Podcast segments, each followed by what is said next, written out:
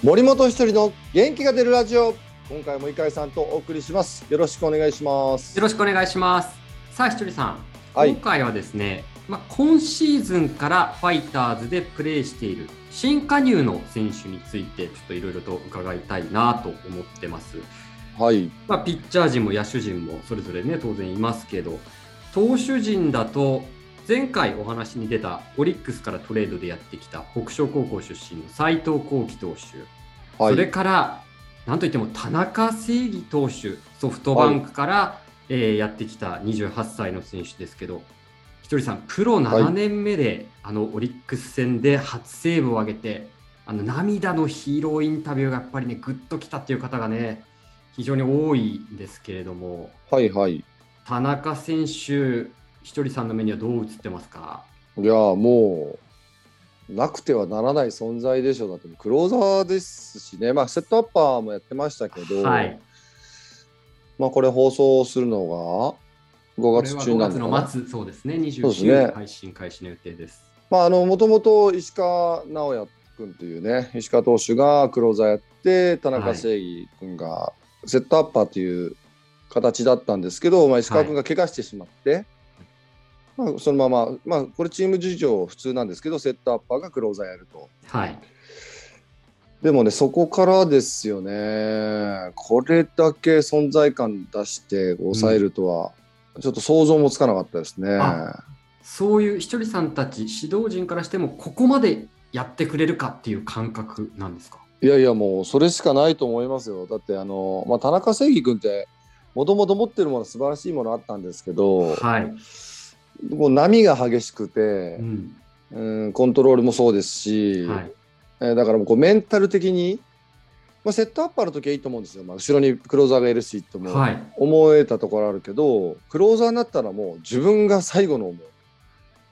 えー、砦というかね、はい、締める、自分それで終わりなんで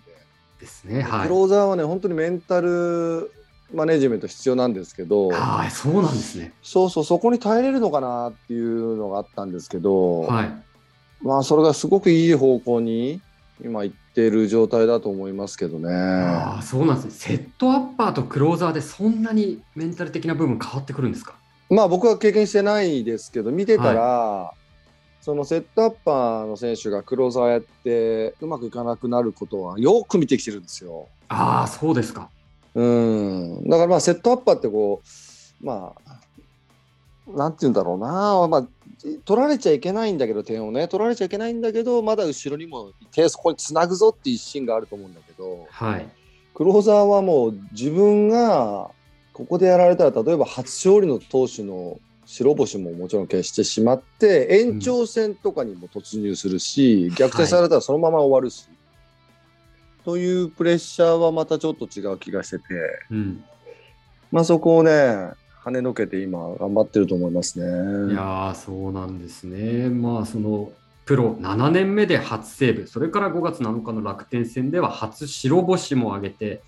まあ、ドラフトいちいでソフトバンクにね何球団か競合の末入って、その中でなかなか数字的な結果が出なくてここまで来るって、メンタルとしてかなり難しい部分あったんじゃないかなと思うんですけど、うん、だファイターズはその現役ドラフトでね田中正義君にかけたところがあったと思うんですけど、はい、でも彼のポテンシャルを、まあ、ファイターズ結構そのポテンシャル高い選手は育てたいという思いはあると思うんですよ、はい、でそれがまたあの環境の変化でどうにかなるんじゃないかっていうようなところもあったと思うし、はい、それがすごくこうハマった補強になったと思いますね。あ、まあ、本人としても当然相当な覚悟を持って臨んでるシーズンですよね。あ、そうですね、まあ、でも本人としてはもうずっとそのつもりでやってきたんですけど、うまくいかなかったと思うんですよ、はい、だからまあこの移籍っていうのをきっかけにしたいっていう思いがあったと思うんですけど、うん、まあでもチームのがチームが本当にこう支えられてる、助けられてる一人ですよね、はい、そうですよね。この後もね田中選手にかかる期待というのはどうしても大きくなってくるのかなと思うんですが、それから野手の方でも、えー、福田光輝選手ですとか伏見トライ選手、先ほど名前も出ましたけど、東海大四高ね、まあ、地元北海道出身の伏見トライ選手、それからなんといっても江越大賀選手、阪神からトレードでやってきたさんじゅっさいですけど、ひとりさん、はい、まあ、外野手江越選手ですから、まあ、あのひとりさんの担当選手の一人ですけど、アグレッシブなプレーというか、がむしゃらなプレーというか、やっぱりチームに勢いもたらしてくれてるんじゃないかなと思うんですけど、いかがですか？あ、江越君は、まあ、総合力で言ったら、今、守備ではファイターズで一番ですね。ああ、そうですか。はい。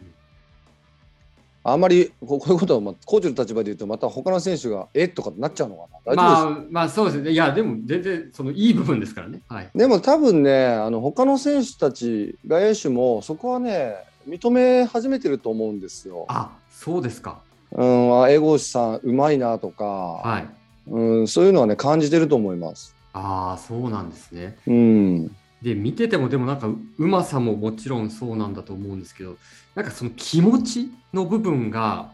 攻撃面でも守備面でもそのフェンスに激突しながらみたいなのもありましたし、気持ちがすごい見える選手なのかなというふうに思うんですが、いかがですか？いや、そうですね、まあ、守備に関して言えばそうだな、まあ、任せられるというか、細かい指示はあんまりいらない選手なんで、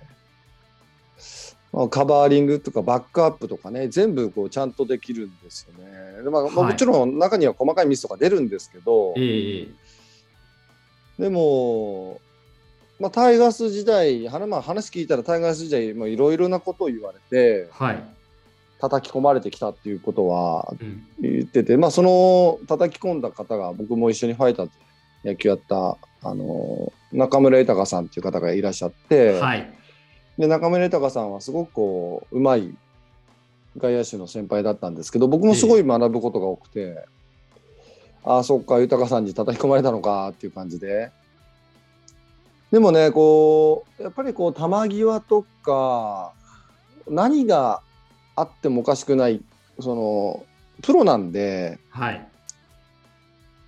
普通にやったらこうミス出ないんですけど、ただそのたまにミスが出る、本当にシーズンにいっかいにかいあるかないかのミスが出た時にしっかりとバックアップいけてるかとかね、後ろに走っていけてるかとか、はいはい、まあ、フェンスがあったり、隣にレフトとかライト、まあ、もうセンターももちろんいるんですけど、隣の選手とぶつかりそうな時にしっかりボールを取れるか、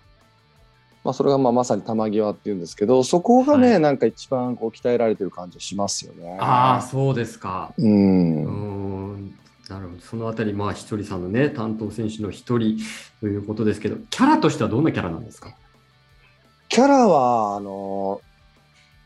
まあ、僕はねコーチなんで、僕の前とロッカーでは違うと思うんですけど、はい、なんかね、ぼそっと面白いこと言う子なんですよね。あ、そういうタイプなんですか？結結構遊び心あると思うんですよ。で、あの多分メディアの前とかファンの前では、はい、そんなに口数多い方じゃないと思うんですけど、はい、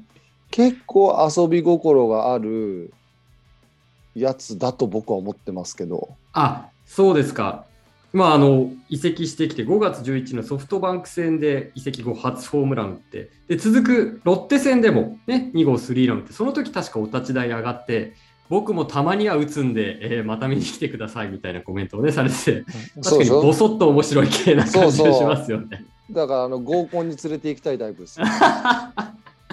意外と結果残すタイプかもしれないですね。そう、ああいうね、こうなんかちょっとこう顔も最初は怖いのかなと思いながら、はい、意外とこう面白いこと言ったりね、そのギャップがいいよねって感じみたいな。あ、うん、なるほど。ひとりさんたちはね、先にバーッと場を作る感じがしますけど。そう、僕はもうあの特攻隊長ですから旗持ちで「行くぞー!」って言って勢いつけるタイプですから。 そうです、その後さらっと江越選手がそう、あれ気がついたら後ろの総隊長とかみんながあれ美味しいとこ持ってってるみたいな。あ、そうなんですね。江越選手そういうキャラなんですね。ちょっとそのあたりまだね、メディアで分かんないです。分かんないよ、僕は勝手に想像してるだけですから。これちゃんと補足しとかないと。ああ、そうか、ひとりさんの前ではそうなだけかもしれないっていうことですね、うん、キャラ違うのかもしれないですけど、ひとりさんでもやっぱりこの田中正義投手もしっかり江越選手もしっかりですけど、こういった選手たち新たに入ってきた選手たちがファイターズもともといた選手たちに与える刺激っていうのはやっぱり大きいんじゃないですか。大きいと思います。だってもうそもそもだってこのふたりがいなかったらって思うと結構まあ大変だったと思いますね。いやそうですか。でファイターズは特にセンターを中心に外野をしっかり守り抜くっていう、だからセンターは司令塔なわけですよ。はい、で今、まあ、松本剛君はもうレフトでね、はいあのまあ、センターもできるんだけどあえてこうレフトで安定して守ってほしいっていう意味で、はいまあ、センターの磯畑君もねなかなかこう、えー、開幕から苦しんでましたし、はい、で良くなってきたと思ったらこう怪我してしまったし。